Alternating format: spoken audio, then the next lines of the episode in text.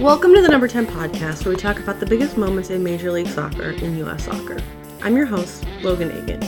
On today's episode, we're once again going to be going over 10 of the biggest storylines from the past week in American soccer. To start, last night, the United States men's national team played their first match of 2021 against Trinidad and Tobago, which they won 7 to nothing. Now, it's important to note that in this match that Trinidad and Tobago has not played a game since 2019 and their domestic league has yet to return since COVID hit back in March. With that, a large number of players have not played in a very long time, so that skewed the score for the game and just their whole entire level of play. This match included braces from Jonathan Lewis, Jesus Ferreira, and Paul Arriola, and then the final goal was scored by Miles Robinson, which was his first goal. Matt Turner, the goalkeeper for the New England Revolution, had his debut and was able to maintain a clean sheet and save a penalty kick.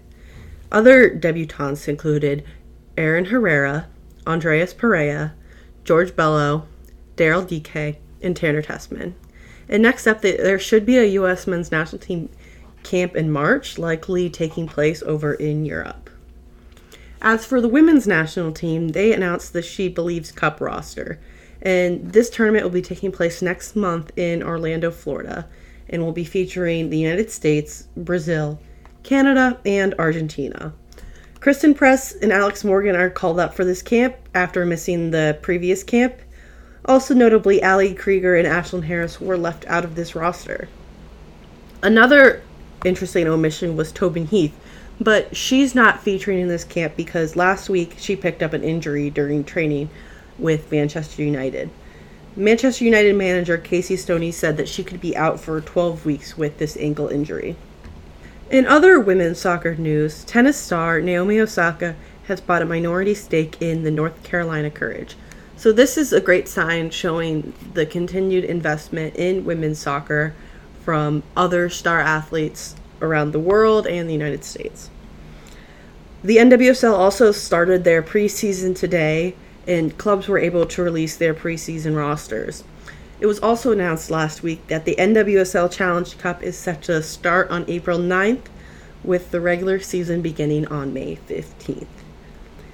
Major League Soccer also announced some key dates for their season, with preseason starting February 22nd and the opening weekend being the weekend of April 3rd. However, with MLS, they're having a lot of issues with their CBA as we've previously discussed. Last week, the MLSPA offered up a deal that would include a one year extension on the CBA, but the league is still emphasizing that they want to extend the CBA by two, two years, and they extended their deadline for this to Thursday, March 4th at midnight. And if a deal is not met by that point, the owners voted unanimously to terminate the CBA, and there will likely be a lockout. And with all that being said, we could potentially be seeing players making moves because of that. However, a lot of the major leagues in Europe have their transfer deadline has been met, and so we've seen a large number of Amer- Americans make moves. DeAndre Yedlin, formerly of Newcastle United, is headed to Galatasaray. Daryl Dike, who plays for Orlando City, is headed on loan to Barnsley in the Championship for the rest of the spring. Big bad Bryan Reynolds finally completed his transfer to AS Roma this weekend. Chris Richards from Bayern Munich is has been loaned out to Hoffenheim for the rest of the season. And it looks like Caden Clark of the New York Red Bulls will be headed to RB Leipzig at the end of the 2021 season, so next January. Paul Arriola looks like of DC United looks like he'll be heading to Swansea City to join U.S. international Jordan Morris. And Aaron Long of the Red Bulls was linked with some English clubs, including Liverpool, who are interested in them after they had a bunch of center back issues this past year. However, he will be staying with the Red Bulls. In the USL, they started their pre- preseason today as well and announced that Monterey Bay will be joining the league in 2022.